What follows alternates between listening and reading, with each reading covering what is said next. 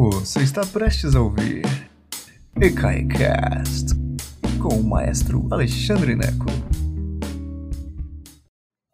Boa tarde, senhoras e senhores, que prazer! Sem luz. Vocês estão me vendo? Gente, olha que coisa interessante, estou fazendo sem luz aqui, hein? Então acabou a luz em Brasília, ou pelo menos aqui na, na no subúrbio onde eu moro, que é em Águas Claras. E aí vocês vão ter que me ver assim, ao natural, com luz natural, que beleza! Daqui a pouco a luz volta e a gente vai ver o que, que acontece. Mas eu achei interessante porque o celular pegou a, a, a, conexão que não existe. Então, se vocês, vocês estão aí ainda? Vocês estão me vendo? Hum, muito bem, excelente. Bom, eu ia falar, hoje nós vamos falar, você vê que modernização, que moderno, né? Vou te contar. Bom, hoje nós vamos, hoje é quarta-feira, dia de grandes nomes, e nós vamos falar sobre é, Al... quem que eu tô, tô aqui desconcertado? Alberto Nepomuceno. Se por acaso acabar tudo, acabar a luz, que eu estou no 4G aqui do meu celular, não sei quanto tempo ele vai aguentar. Para variar, ainda para piorar, eu estou com pouca bateria. Mas vamos lá. Tomara que dê conta. É, eu, se por acaso acabar, eu faço a palestra outra hora, mas vamos tentar fazer, fazer aqui. Vou ver se eu consigo enxergar meus alfarrábios aqui. Muito bom. Vamos falar sobre Alberto Nepomuceno, que é um maravilhoso compositor brasileiro, uma pessoa maravilhosa realmente, espetacular e que curiosamente é pouco conhecida dos brasileiros, né? A gente conhece mais Vila Lobos do que conhece Alberto Nepomuceno. E eu acho isso uma coisa muito curiosa, porque a música de Alberto Nepomuceno é muito mais acessível do que a música de Vila Lobos. É, para mim, toda a obra de Alberto Nepomuceno, tudo que eu já ouvi dele, eu acho fantástico. Opa, voltou a luz. voltou a luz aqui em Águas Claras DF. Eita ferro.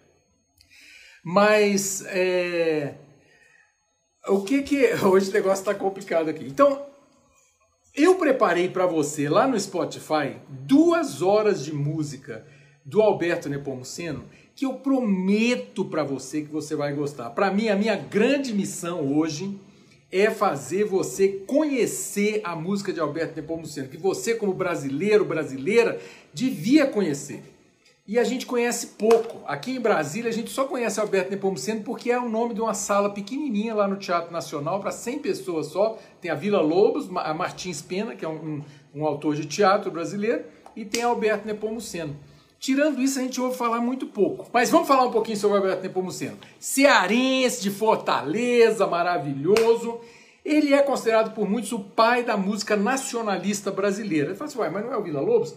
O Alberto Nepomuceno é anterior a Vila Lobos, 1864 a 1920. Curiosamente, semana passada completaram 100 anos da morte de Alberto Nepomuceno. Fiquei muito satisfeito com todas as celebrações, né? Nenhuma, gente, nenhuma. 100 anos da morte, aniversário de 100 anos da morte de Alberto Nepomuceno. Então, realmente vale a pena fazer essa homenagem para ele. É, o pai dele era violinista, mestre de banda e organista lá da Catedral de Fortaleza. Já é uma informação interessante, porque a gente não fica, a gente não, quando pensa na Catedral de Fortaleza, vai, tinha órgão lá? Tinha órgão lá na Catedral de Fortaleza. Organista das catedrais aqui brasileiras também era um, um excelente emprego, ok? Então ele foi, era filho de musicista. É, então a, a, a, ele era organista também, o Nepomuceno e virou um grande compositor para música de orquestra. Ele era pianista também, é, compôs, compôs para piano, compôs para voz.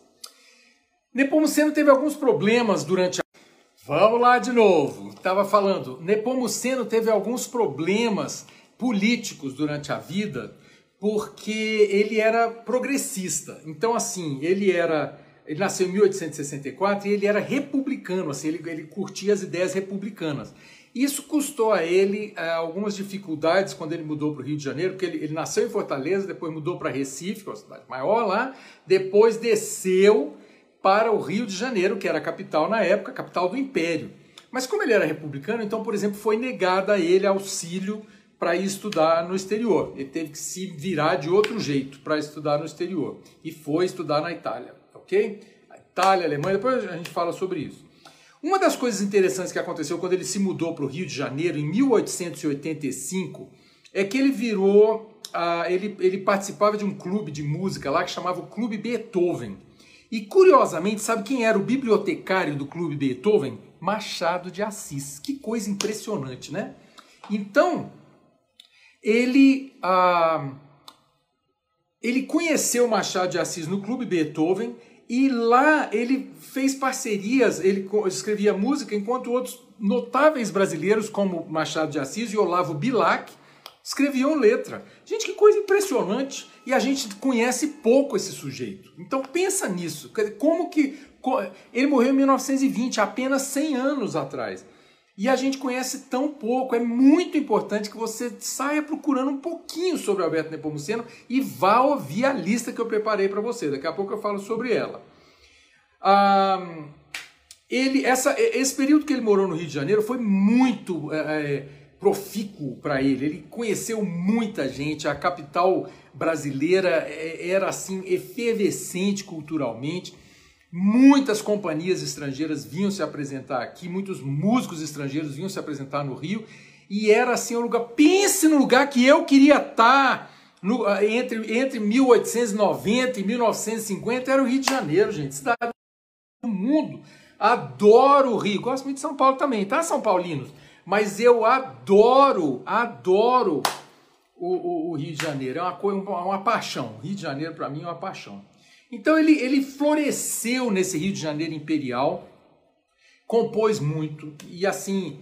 E aí daí foi para a Europa. Ele foi estudar na Itália, estudou lá na Academia Santa Cecília, onde, onde é, Carlos Gomes tinha tentado entrar e não conseguiu, mas ele entrou lá na Academia Santa Cecília. Depois foi para a Alemanha, fez concursos lá na Alemanha e é impressionante, assim, ele é, conheceu Brahms, conheceu um monte de gente boa, maravilhosa, e é, conheceu Debussy, conheceu Cezanne, e ele acabou se casando com uma norueguesa. Olha que interessante, ele se casou com uma norueguesa que era aluna de Edvard Grieg, que é o grande compositor nacionalista norueguês.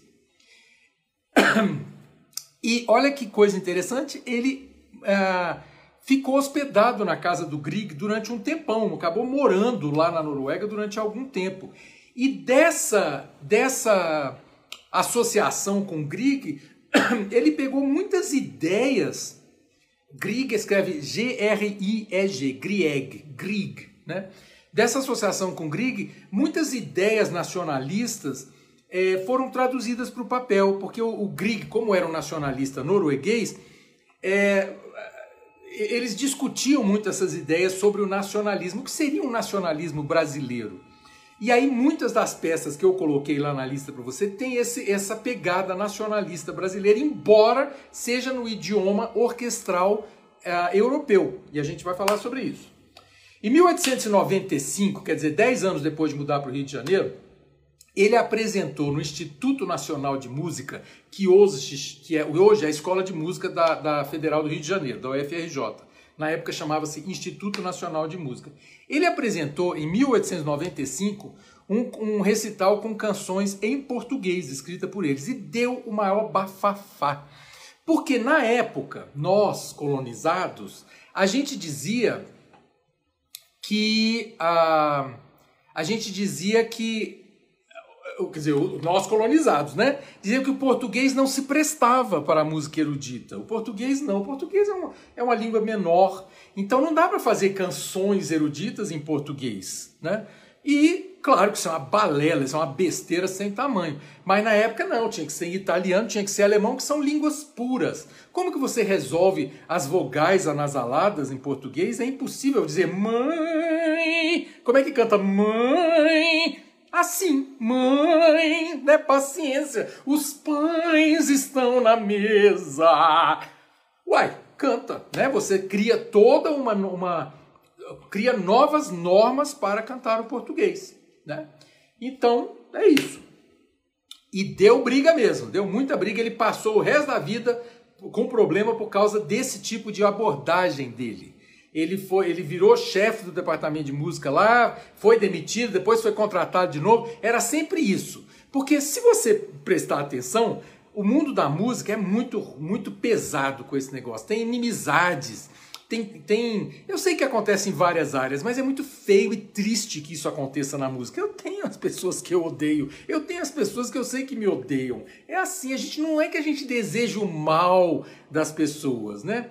Não desejamos mal a quase ninguém, né? Mas é uma coisa assim, a gente fica tentando ficar na energia positiva, mas tem umas coisas que acontecem são meio complicadas. E essa daqui é uma delas. Assim, o cara queria uma, uma música brasileira, uma música cantada brasileira. E não, sabe assim, não conseguia. Olha que palhaçada, né? Nós estamos no Brasil. Então, ele é um dos responsáveis por, uh, por a gente ter canções em português brasileiro. ok? E depois isso ficou claro, ah, virou norma, né? Você tem Santoro com canções maravilhosas, Vila Lobos, canções maravilhosas e tantos outros, né? Tantos outros.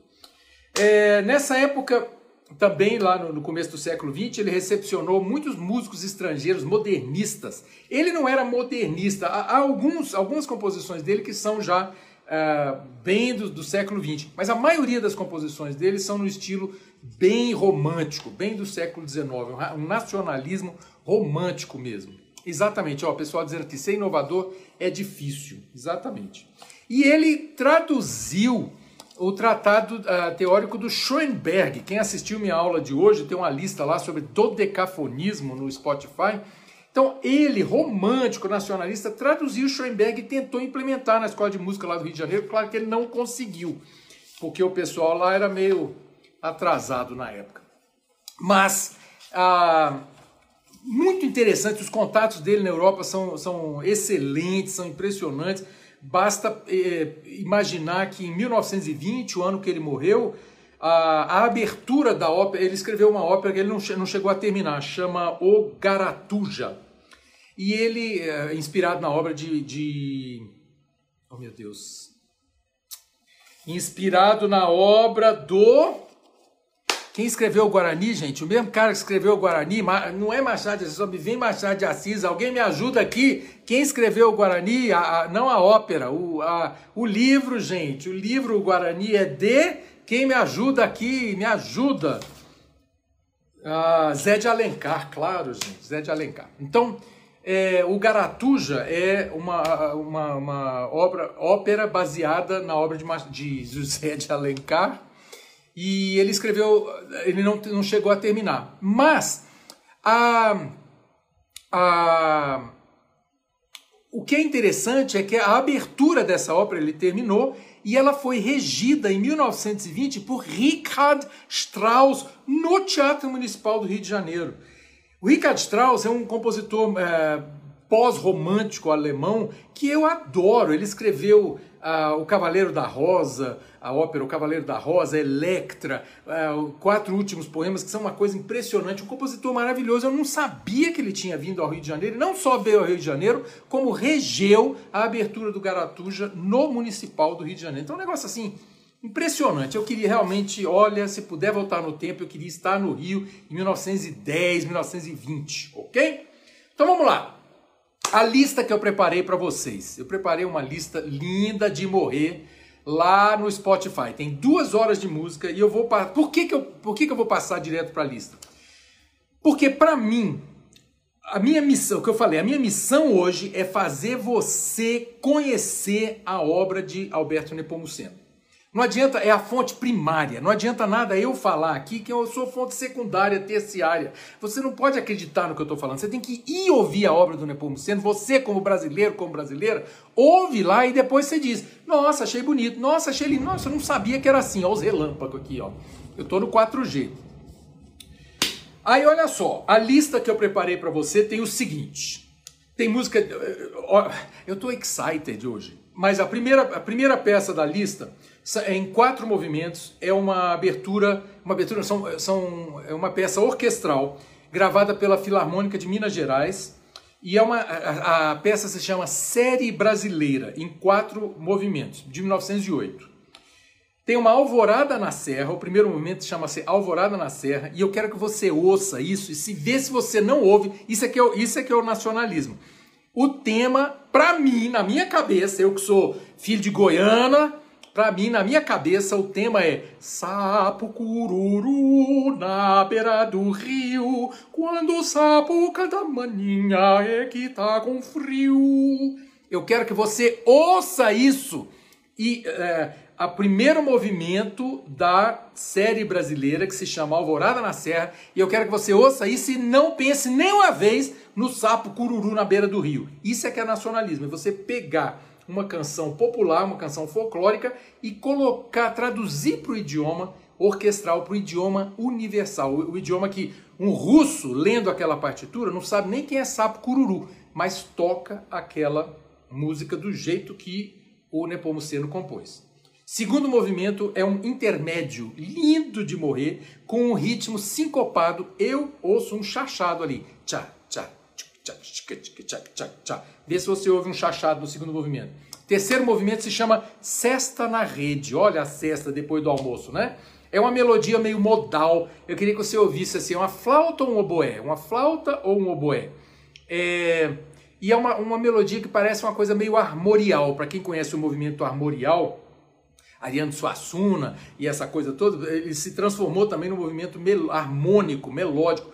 Ouve isso e vê se não parece um movimento armorial. E o quarto e último movimento é um batuque, que esse é, que esse dispensa apresentação. Então, primeira peça em quatro movimentos. Segunda peça é para piano, ele era um excelente pianista. A segunda peça é um outro caráter, chama-se Suíte Antiga. Eu acho linda. São quatro movimentos também e é baseada numa coisa meio barroca. Eu quero que você ouça, por isso que chama Suíte Antiga. É o exercício de composição inspirado em, em, ah, numa, numa, numa época anterior. Então, em quatro movimentos, eu quero que você preste atenção especialmente é, no minueto e na área, ok? É lindo de morrer, lindo de morrer. São quatro movimentos, mas preste atenção no minueto e na área.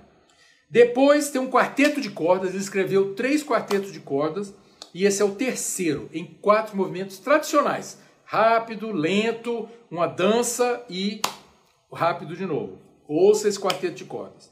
Depois, eu botei duas peças para piano que tem uma pegada meio Chopin. É interessante. Assim, uma coisa você vai, você vai ver que ela é, chama Improviso, de 1904, parece meio Chopin, meio assim. E o segundo chama-se Galhofeira, que é uma brincadeira, é o nacionalismo aí de novo. Se você ouvir Galhofeira, você acha que é de Ernesto Nazaré. E eu quero que você ouça isso também. Quer dizer, tem tudo para eles virava machixe, mas era um, era um tango brasileiro que acabou se tornando choro mais tarde. Então chama Galhofeira, eu quero que você ouça isso. Depois tem a Sinfonia em Sol Menor, que eu acho que é a única sinfonia que ele escreveu, é, em quatro movimentos, Allegro, Andante, Scherzo, presta atenção nesse andante que é lindo de morrer, tem o Scherzo, Scherzo significa brincadeira em italiano, e com foco, que é, o, que é com fogo no coração, o último, que é um ritmo bem brasileiro. É, por último, aliás, penúltimo, eu separei três canções de um tenor brasiliense chamado André Vidal. A, música, claro, é do, do Alberto Nepomuceno. Mas no ano passado ou retrasado, que eu não sei, perdi o tempo por causa dessa pandemia, é, André Vidal, tenor, que ele é, eu não tenho certeza se ele é cearense, eu, eu sei que ele é do Nordeste, mas eu não me lembro de onde ele é, mas ele está radicado aqui em Brasília agora. É, então, André Vidal, excelente tenor, gravou com a Gisele Pires Mota, professora de piano da Universidade de Brasília. É, os dois gravaram um CD chamado Luz e Névoa, que eu acho lindo de morrer. E eu separei três peças desse Luz e Névoa para você. Tem três é, uh, canções do Luz e Névoa. É lindo, lindo, lindo, lindo. O André tem uma voz belíssima e a Gisele dispensa qualquer apresentação. Tem uma entrevista com ela aqui, é lindíssimo. É cearense, né? Fernando Sábio tá me dizendo aqui. Fernando Sábio também é fortalezense, tá me dizendo então. É cearense, muito bom. É o André Vidal. O que eu quero que você preste atenção nas canções é como que o tenor, esse tenor, o André, pronuncia as palavras como dessa forma que eu estou falando, é o português coloquial que seria com certeza a escolha de Alberto Nepomuceno. Porque houve uma discussão se o português cantado deveria ser cantado assim: Oh, mana, deixa eu ir, oh, mana, eu vou só. Isso é do Vila Lobos, né?